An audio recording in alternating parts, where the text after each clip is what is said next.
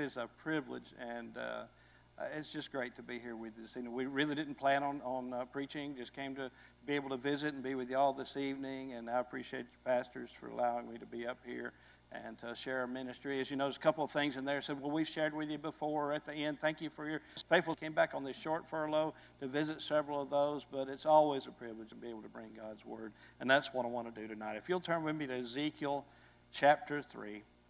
Ezekiel chapter 3. I do remember that place he's talking about. I wish I was good with names. I'd tell you the name of that. Akshupata. You're right. Akshupata.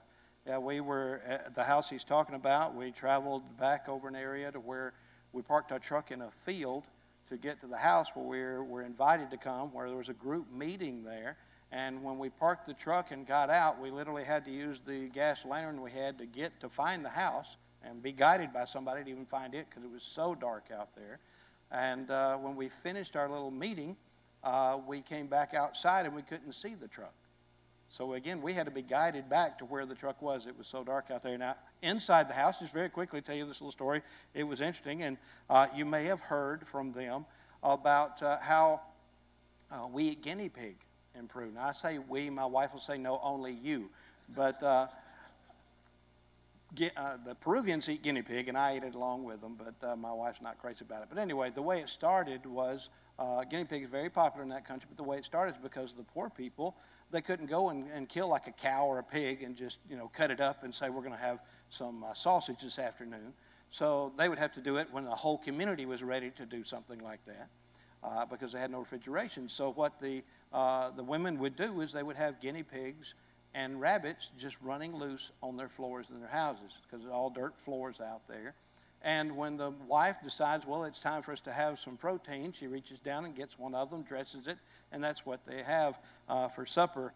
Uh, but now, in any restaurant, if you want to order it down there, it's expensive. You can still get it real cheap while you're out there off their floor, but it's expensive in a restaurant. So, yes, that was a, a dear uh, memory that you were sharing there, and I appreciate that because it reminded me of it that we stood in a little room, that the roof was like this high over our heads, hung a gas lantern, and stood there preaching and, and teaching them from that week after week, and it was a blessing.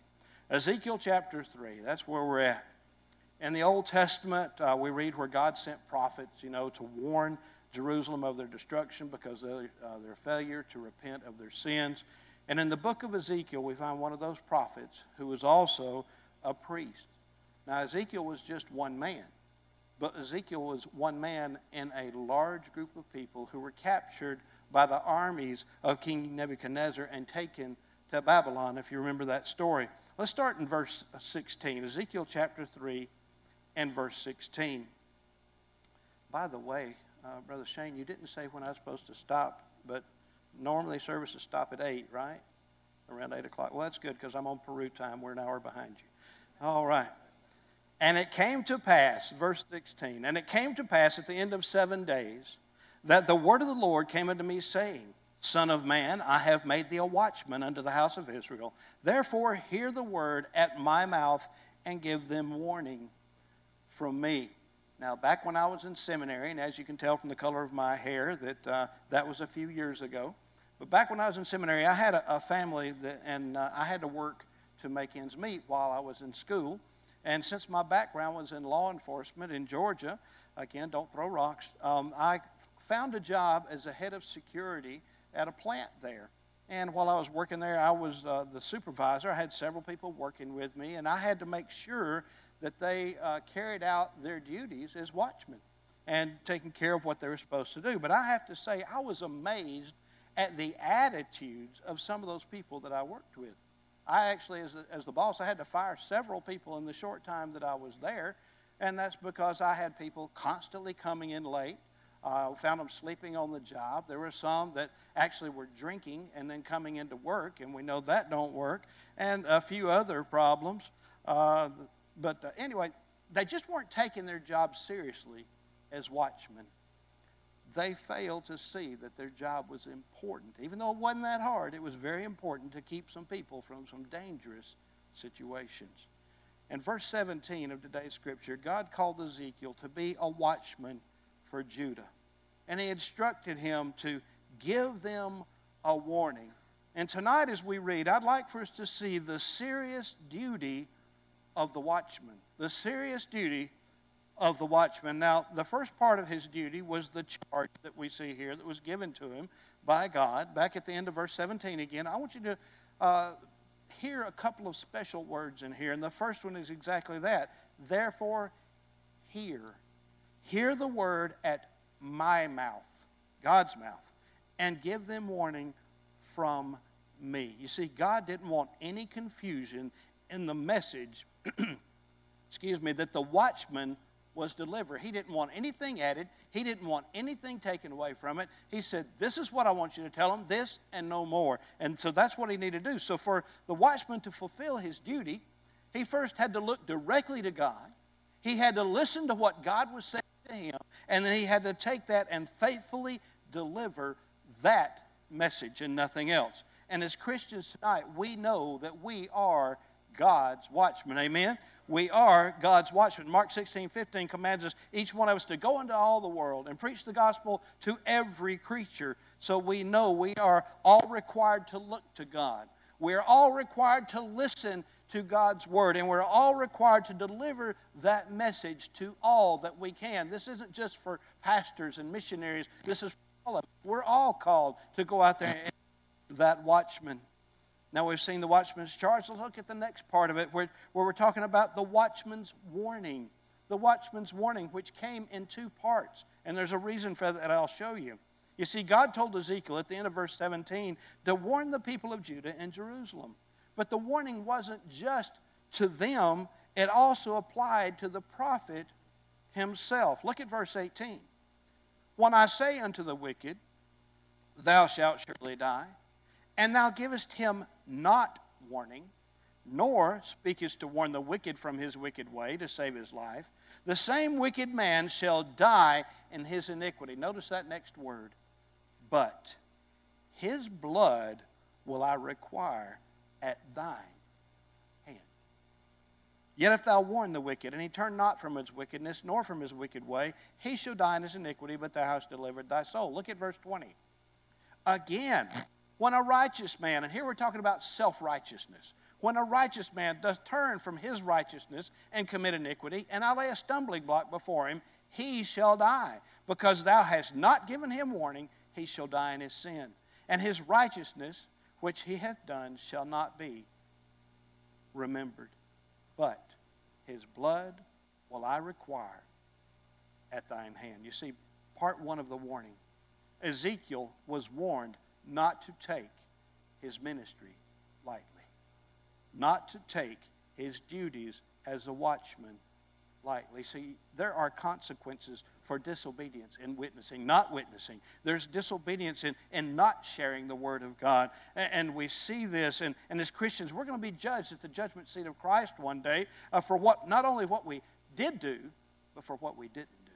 Not only for our, our disobedience, but also our obedience to God's Word. And we don't want to stand before God with blood on our hands because we didn't do what He asked us to do. We didn't go out and warn the people of God's judgment that is coming. So I want us to ask ourselves a hard question tonight. I want you to just think about this. Of course, I don't want any hands because mine would have to go up first. Will anyone be in hell because you did not share the gospel with them when God put them on your heart? Think about that for just a moment. Now, you know, I'm guilty of it, I know. Sometimes we feel like we're just in too big a hurry. We feel like we, we should talk with that person, but, you know, I just don't have the time right now. Or, you know, it'd be a little embarrassing right here. And sometimes we pass up opportunities to share the gospel with someone for that reason, and those people's blood will be on our hands if they do not get saved before they die. Folks, we need to make a commitment today to be the watchman that God has called each and every one of us to be. Now, part two of the warning. Ezekiel, of course, received his part, but Ezekiel had to warn both believers and non believers to repent of sin or suffer the consequences. Now, sadly, many didn't, and we know Jerusalem was destroyed.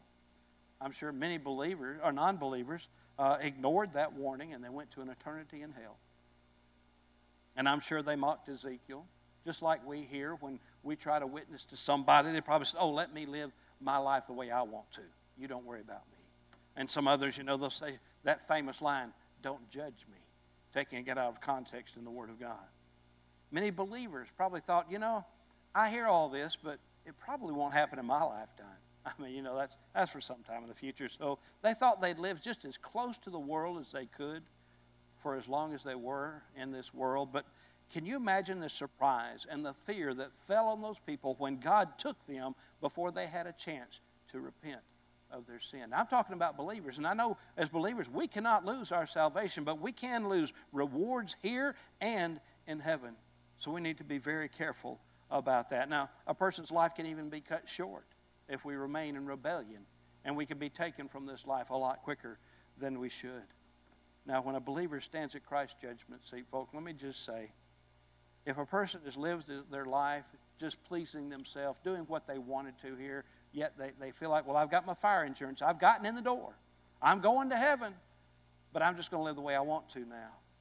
One day they'll stand before God, and there's going to be a lot of shame, a lot of tears, but there's one thing that will not be in heaven, and that's excuses. You can't have an excuse before an all knowing God. So there are no excuses that will work up there. Now, for the rest of this message, I want us to turn over to chapter 33. Chapter 33. You see, chapter 3 was a warning of the coming destruction. But as we know in, uh, in chapter 3, there was the warning of that coming destruction. Chapter 33, this is a renewal a renewal of Ezekiel's call to be a watchman, and it's sent after Jerusalem was, to, was destroyed. I want you to think about this just for a moment and kind of think about that compared to your pastor. Can you imagine how Ezekiel had to have felt? He preached to so many people, warning them of the danger that was coming, warning them that they were going to die if they didn't repent of their sin. And yet, he had to watch people turn their backs on God and be destroyed. Just like a pastor that stands in a church and he preaches his heart out, he studies the Word of God so that he can give you the message he feels like God has placed on his heart. And he gives you that message, and then you turn around and you walk out the door of that church, and it's behind you. And pastors and preachers watch people do this all the time. They walk out the door of the church and they live the way they want to. It breaks a pastor's heart. Can you imagine how Ezekiel had to have felt? So many people today say, oh, live and let live. What I do doesn't affect anybody else. But let me tell you, Ezekiel didn't believe that. You see, Ezekiel was suffering for the sins of those other people out there. And it was him that God called not only once, but twice to go and tell them that they need to repent. So if anybody uh, would be tempted to pull a Jonah and say, God, just go ahead and destroy him, it's all right, just do it, it would be Jonah excuse me, it would be Ezekiel because Ezekiel had already preached to him and they just chose to walk away from him. But now he's warning them again, those who live through the destruction. And he's warning them to repent of their sins and to live right before God. Again, in, in chapter 3, the warning was primarily to turn from sin. He told his prophet, Go tell them to turn from their sin or they'll be destroyed. But since they didn't the first time, what we see here is the warning begins with instruction for them to listen to the watchman. He's now focusing on, on Ezekiel. He's saying, Listen to this man, I'm sending him to you. Not only do I want you to listen to him, but I want you to, to heed what he's saying. And I want you to do what he says. So that's what Ezekiel was called to do here. And if you look at with me in verse 1 of Ezekiel chapter 33, we're going to see just that. God tells him, listen, trust, and act accordingly. It says, Again, the word of the Lord came unto me, saying, Son of man, speak to the children of thy people, and say unto them, When I bring the sword upon a land, if the people of the land take a man of their coast, and set him for their watchman, if when he seeth the sword come upon the land, he blow the trumpet, and warn the people, then whosoever heareth the sound of the trumpet, and taketh not warning, if the sword come and take him away, his blood shall be upon his own head. You see, he heard the sound of the trumpet and took not warning. His blood shall be upon him. But he that taketh warning shall deliver his soul. Now let's see a third part here. We're going to see the watchman's dilemma. the watchman's dilemma, just like many of us know, even though we do our job as watchmen, even though we're out there and we're trying to share the Word of God, we know that there are some out there who are going to doubt what we're saying. They're going to doubt that warning no matter what we say. There's some out there that come up with excuses for not following God. There's some out there that just absolutely refuse to believe. It doesn't matter what you tell them. And there's others out there, and I know you know these, they say, I'm good enough. You know, I, yeah, I'm fine. I'm fine. I can get to heaven on my own. Look at verse 10. Let's start here. Therefore, O thou Son of Man, speak unto the house of Israel. Thus ye speak, saying, If our transgressions and our sins be upon us, and we pine away in them, how should we then live? They kept saying, if our sins are so bad, what hope do we have? So the first part of the watchman's dilemma was apathy and sarcasm. You see, after hearing that serious warning from Ezekiel, some wanted to make it sound like it was a hopeless cause and that God wouldn't really forgive them. They wanted to throw the warning back in Ezekiel's face and they wanted to continue to live in their sin and use that as an excuse. And today we have people who do the same thing. They are so unwilling to repent and they try to blame it on God. That's their excuse. But God gave them their answer in verse 11. you see, there are some people that want to say that, oh, I've sinned so much and there's no way God would forgive me. But I want you to listen to this. Say unto them, As I live, said the Lord God, I have no pleasure in the death of the wicked but that the wicked turn from his way and live. Turn ye, turn ye from your evil ways, for why will ye die, O house of Israel? Do you hear? God is pleading with them to repent. He's not waiting for somebody to mess up so he can just zap them and get rid of them because they're some of the meanest people out there. He's saying, I want you, the wicked, to turn and come to me. Now look at the end of verse 11 where it says, Turn ye from your evil ways. For why will you die? He was asking them this question. I believe we could ask many people when we're witnessing to them, and they may give you excuses and say, Well, I want to hang on to some sin for a while. What sin is so good that it is worth an eternity in hell? You ever thought about that? When somebody says, You know, I, I want to continue living the way I am for right now, ask them that. What sin is so good that you'd rather go to hell so that you can stay here and do that? I can't tell you how many times I've witnessed to someone and have them give me some excuse like that. Oh, I, you know, I, I want to continue living the way I am. I'm having too much fun right now. There's one such young man and uh, engaged to a young lady that used to be in our church. She grew up, uh, saved in our church. She grew up, went to Lima, got a job down there, and she came back one day to visit, and she had this young man with her and she said that they were engaged and said, Listen, he's not saved. Would you please speak to him? Well, the first thing I told her was how she shouldn't have even been dating him because uh, he wasn't saved and she was. Uh, but uh, after talking to her about that, then I, I, spoke with the young man. But speaking with him for a little while, he refused to accept Christ that day. And I want to share just a little bit of that with you. You see, I asked him why.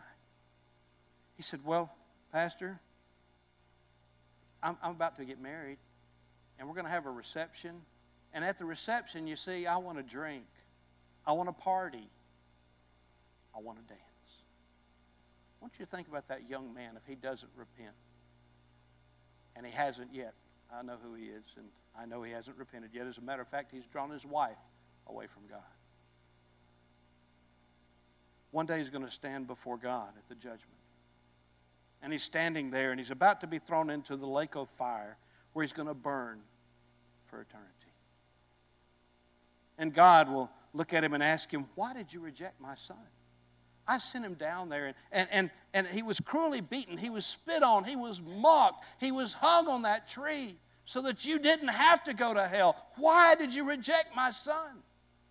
Can you imagine him standing there with his head held low? He, he can't lie. I wanted to drink. I wanted to dance. I wanted to party. Can you imagine as those words come out of his mouth the second time? How he realizes just how stupid those excuses are for spending an eternity in hell. Hebrews 2 3 says, How shall we escape if we neglect so great salvation? How many people do we know like that? If we do know somebody like that, let me just ask you this Do you have a burden for them? Do you have a burden that's strong enough that it would get you out of your comfort zone to go and tell them, to go and do our watchman's duty and warn them of the danger that is coming to them? We need to think about that tonight. Second part of the watchman's dilemma self righteousness. Again, we spoke of this. One of those excuses that unbelievers use is that, you know, they're okay. I mean, they don't smoke, cuss, drink, you know, they don't steal, they give to charities, things like that. I want to tell you, God's idea of righteousness is not the same as this world's. Look with me at verse 12. Therefore, thou Son of Man, say unto the children of thy people, The righteousness of the righteous shall not deliver him in the day of his transgression.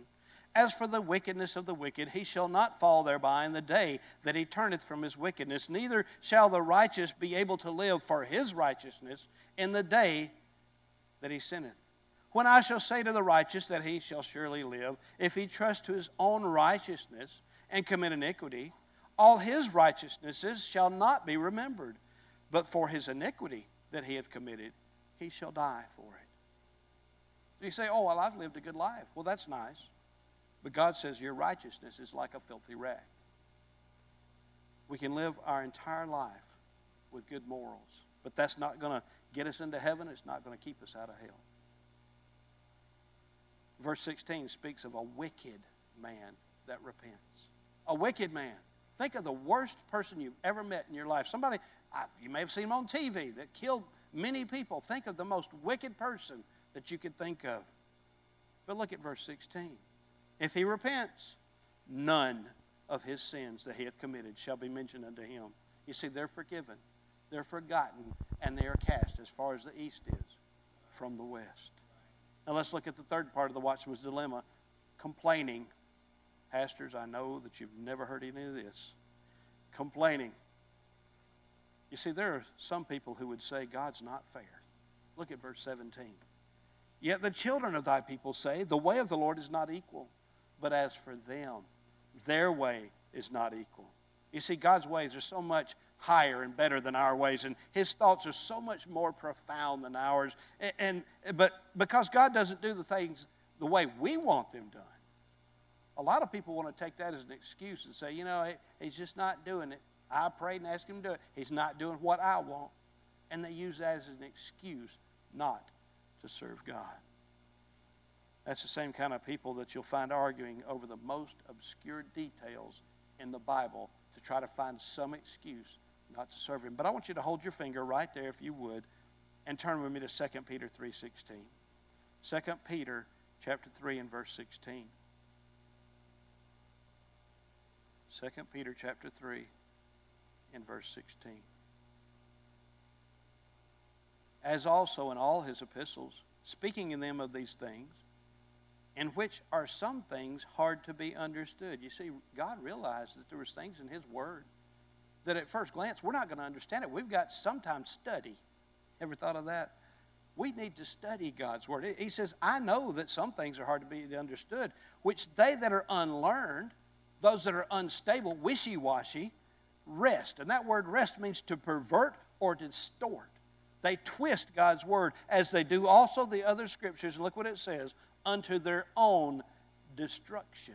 You see, they want to try to find any reason, any excuse not to follow God. And they, they dig in there and I say, well, but this verse here says this, and I just don't think he really meant that. Unto their own destruction. Now turn with me back over to Ezekiel 33 and verse 20. Yet ye say, The way of the Lord is not equal, O ye house of Israel. I will judge you every one after his ways. This tells us that God is going to judge us individually. Whether we spend eternity in heaven or hell will be determined, uh, determined by each individual's unrepented sin. It's not going to depend on who you knew, where you went to church. It's not going to depend on, on, on if your mom and daddy was saved. It's your sin. Now we come to the fourth part of the watchman's dilemma, and that's arrogance and ignorance. Look at this, verse 24. Son of man, They that inhabit those wastes of the land of Israel speak, saying, Abraham was one, and he inherited the land, but we are many. The land is given us for inheritance. The land was given us for inheritance. You see, in these verses, we see those who watched God's mighty hand destroy Jerusalem for their unrepented sin. They saw just how much God hated sin. They personally chose to stay in their own sin, and yet they still feel that God owes them something. But I want you to look at God's answer in verse 25. Wherefore say unto them, Thus saith the Lord God, Ye eat with the blood, and lift up your eyes towards your idols, and shed blood, and shall ye possess the land. Ye stand upon your sword, ye work abomination, and ye defile every one his neighbor's wife, and shall ye possess the land? You see, God's answer was pretty clear here. He pointed out how, how deep their sin was, and he asked, Do you really think you're going to get anything from me? Look at verse 27. Say thou thus unto them, Thus saith the Lord God, As I live, surely they that are in the waste, the waste was the destroyed city there, they shall fall by the sword, and, and him that is in the open field will I give to the beast to be devoured, and they that be in the forts and in the caves shall die of the pestilence. You see, God owes nothing to no one. Not one thing. Anybody who thinks that they're worthy of any of God's blessing is just fooling themselves. You know that it's only by God's grace that we have anything this side of heaven? It's only by His grace. And yet there are many that think they can live as they want to and expect to go to heaven. They say, you know, God's a God of love. He wouldn't send anybody to hell. Anybody that says that is ignorant of God's word because they've never read it. They're ignorant of, of God's warnings that He gives us daily in His word. They're, they're ignorant of God's holiness. God is a God of love. But what God says is what God means. What he says in his word is what he means. Let me give you an example. John 3.18. You may just want to make, make a note, but I'll just go ahead and read it. John 3.18 says, He that believeth on him, Jesus Christ, is not condemned. But he that believeth not is condemned already. Why? Because he has not believed in the name of the only begotten Son of God. And there's a period right there.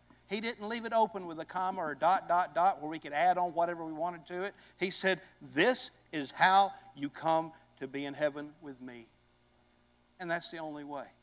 But too many people want to add or, or, or, or twist and try to change that. Yeah, but I can live good. Let's look at the fifth part of the watchman's dilemma lip service. Lip service, but no action. Verse 30.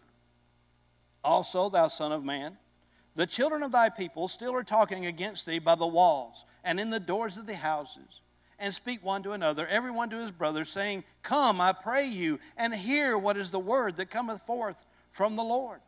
Now, if you read that very quickly, it kind of sounds pretty good. Any pastor would love to hear, oh man, are, are out there, they're in the streets, they're in the houses, and they're saying, hey, y'all come over to my church. I want you to listen to what's going on. But too many times, the next two verses are really the norm of what they're saying here. Verse 31 and they come unto thee as the people cometh. What's this saying? They came into church just like you did tonight. Same doors. And they sit before thee as my people. They came in, they, they were cleaned up well, and they sat here and they looked like Christians. They even said amen every now and then. You know, they, they sounded kind of like Christians. And it says, and they hear thy words. They sat there and listened to the message, but they will not do them. For with their mouth they show much love, but their heart goeth after their covetousness. They want to live the way they want to. And lo, thou art unto them as a very lovely song of one that hath a pleasant voice and can play well on an instrument. For they hear thy words, but they do them not. How many people attend churches because the pastor is an entertaining preacher? How many times have you ever heard somebody, you need to come over and visit our church? Man, our pastor, he's just so lively. And, and he, I mean, they're entertained by what he's doing, many of them. How many people go to hear these famous preachers? They want to check it off their bucket list. I listened to this one. I went over here and I heard this one at this conference. And I went over here and I heard this one over here. Let me tell you something about people. This is a fact I learned many years ago. While Billy Graham was in a town having these huge, huge campaigns, tens of thousands of people, will uh, people would fill these stadiums. And then many of them would come down front and, and make professions of faith. And that's wonderful. But when he left the town, and this was a majority of the times, they say, the attendance in the local churches around the area would go down for a while afterwards. Why? Well, they got what they wanted. They felt like they were filled up for a little bit. They don't need church, I guess, for a little while. What I'm trying to say is the church can be full of people who will politely listen. They come and sit down in the air conditioning. They may compliment the pastor, you know, that the, on his preaching style. Every now and then they may even get excited, raise their hand, or say amen. They may even uh, say they enjoyed the sermon. And I know what they mean when they say they enjoyed the sermon, but too many of them, that's exactly what they do. They just enjoyed the sermon. That's it.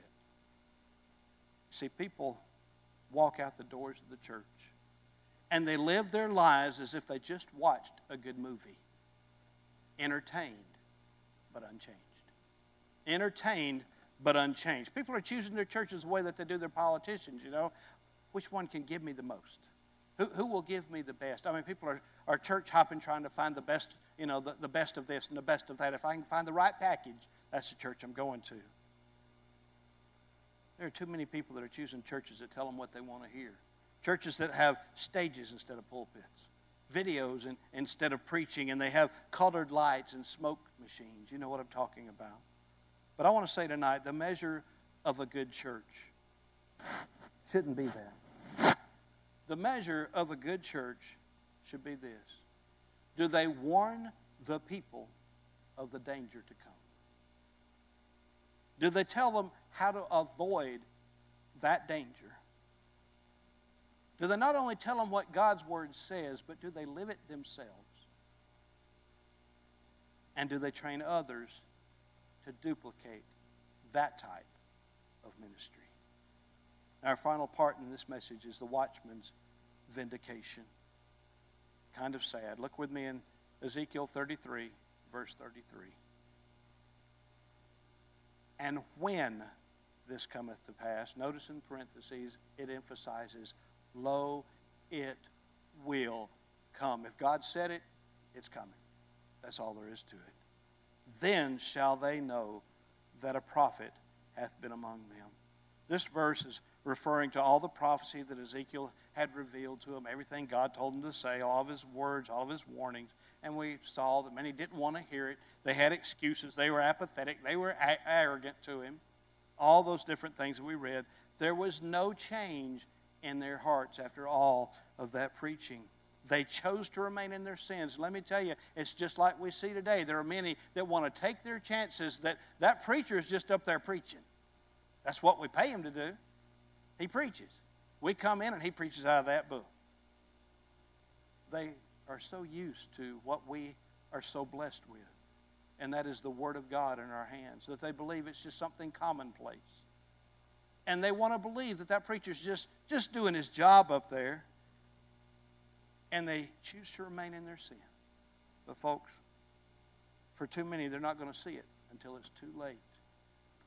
Then they're going to realize that the man of God was sent to them, just like a pastor placed in a pulpit was sent for a purpose from God to preach and teach the Word of God.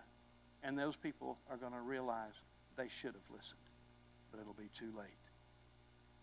Last verse of Scripture that I want to go to tonight is Proverbs 1. I want you to hear God's warning here. Proverbs chapter 1, verse 24. We'll start there. Proverbs chapter 1 and verse 24. I want you to listen very carefully to this because this is straight from God. And I wouldn't doubt that part of this is happening right now as you think about our world around us. Because I have called and ye refused, I have stretched out my hand and no man regarded. But ye have set at naught all my counsel, and would none of my reproof. Listen, I also will laugh at your calamity. I will mock when your fear cometh. When your fear cometh as desolation, and your destruction cometh as a whirlwind, when distress and anguish cometh upon you. Does this sound like 2020 pretty much? Then shall they call upon me, but I will not answer. They shall seek me early, but they shall not find me, for that they hated knowledge and did not choose the fear of the Lord. Even over there in Peru, we've been trying to keep up as much as we can with what's been going on in this world. And it has tore my heart up to watch my country being torn apart the way that it is. People turning so far away from God, nothing matters anymore. And I would have no doubt if God would say, Yeah, that's happening right now, He may be laughing at some of them because He's given them so many opportunities to turn from their sin. And yet they continue to say, No, no, turn us loose, let us do what we want. I will mock when your fear cometh. Let me tell you something. As a watchman tonight, I want to let everybody know here there is a day of reckoning coming, and I believe it's very soon. God's given us His book, it's got His words in it, so we've received His words. We're hearing His warnings. He gave us His Son so that not one soul has to die and go to hell. And He wants us as Christians to be faithful so that we don't lose rewards both here and, and in heaven. He's given us ample opportunity to change, and I say it again He is coming again, and I believe it is very soon. I've heard that all of my life, but I see so many of the signs of the times telling me it can't be much longer. My question to you tonight is Are you ready? Will you be found faithfully serving God? Faithfully serving God. You know, a lot of people come into a church and they get excited and they, oh, I'll help out here, I'll help out there, I'll, I'll do something over here. But then they just kind of, after a while, slide back and they decide they've done enough for a while. I realized a long time ago if we're going to be found faithful, the only way to do that is to always faithful. You ever left your kids, those of you that have kids, have you ever left your kids at home? Shane, I know this of you because I've seen them. You leave your kids at home and you tell them, all right, you can do this, but do not be doing this. Stay away from this. Don't do this. And oh, the first five minutes, they are faithful. But if you come back a little bit later, you're not going to find them faithful. Sorry, kids, but it's the truth. You're not going to find them faithful an hour later because they get comfortable. Mom and dad's gone. And it's the same. God is coming back. Jesus is coming back one day. And if we're going to be found faithful, the only way to do it is to be doing something every single day for Him, finding our place, plugging in, doing what we need to do to serve God. There is something for each one of us to do, and we need to be praying and asking God, what can I do to serve? What can I do to help out in, in the ministries of my local church? What can I do for you, God? Just, just pray and ask Him, what can I do? And then step up and do it. Folks, He's given us ample opportunity. Are we going to be ready? Now, if you're saved, let me ask you this Are you going to suffer loss because your lack of service? Is that going to cost you an eternity? It'd be kind of shameful to show up there and say, Well, I know you gave me all those opportunities, but I never did anything. If you're here tonight and you're not saved, maybe you're like that young man who just wanted to party. Let me ask you, is it going to be worth it? Whatever sin you're hanging on to, is that going to be worth it? To spend an eternity in hell? Verse 11 said, Why will ye die? What foolish reason is there that you would deny such a salvation and spend an eternity in hell? What will be your response to this watchman's cry tonight? If you're a saved person, let me ask you, will you serve God with all of your heart? Will you use your time and your talents for Him? Find a place and do something for God. And if you're here again, if you've never accepted Christ as your Savior, turn from your sin tonight and accept Him as your Savior. Don't walk out the doors of this church like some of these we read about and walk out just entertained tonight. Let's pray. Heavenly Father, I know that there are decisions that need to be made in each heart. Because, Lord, I know that every time I read your word, there's things that I realize that I'm failing in. But, Lord, as we do this tonight, as we bow our heads before you, I pray that you would reveal anything in my own heart. And I pray that everyone here will ask the same question Lord, is there something in my life that I need to change? Lord, is there something you want me to do to serve you? Lord, give me the strength to do it. Father, I pray for everyone here tonight that they will be found faithful serving you when that time comes. Until that time, Lord, help us each one to constantly be aware of the danger that's coming if we don't. And Lord, help us to live our lives to glorify you. I thank you for the opportunity to preach your word tonight, Lord. I thank you for your word that we can trust in. It, not me, not my words, but your words. Father, I thank you for these pastors that are here and the ministry that you've blessed for so long. Pray that you continue to bless it. Bless the families here. In Jesus' name I pray. Amen. As we stand to our feet with our heads bowed and eyes closed, the piano is playing, the altar is open. If you're here tonight and you're not saved, you've not put your faith and trust in the Lord Jesus Christ, why not do that tonight? I think probably most of us are saved. I think probably the majority of us here are saved, but maybe there's one that, that would say, Well, I'm not for sure if I'm saved, or I'm not I've not been saved, or I've not been born again. Listen, don't put it off. You can be saved tonight. We'll be happy to show you. Nobody here, everybody in this room would be happy if you were to put your faith in the Lord Jesus Christ tonight. Christian, maybe you're here tonight and, and you're saying, Man, I've got a little bit lax in warning people. I've got a little bit lax about being faithful my service to the Lord. Now's the time to regain that ground. Now's the time to ask the Lord to help you confess it, get it squared away with the Lord. I think the message was clear this evening. Be sensitive to the Lord in your heart.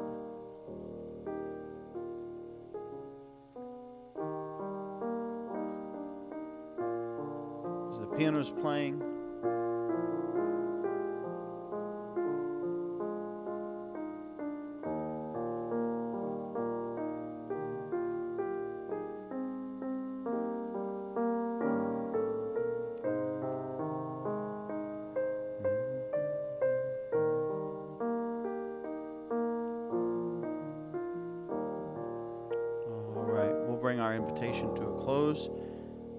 Thank you, Brother Don, for that. Appreciate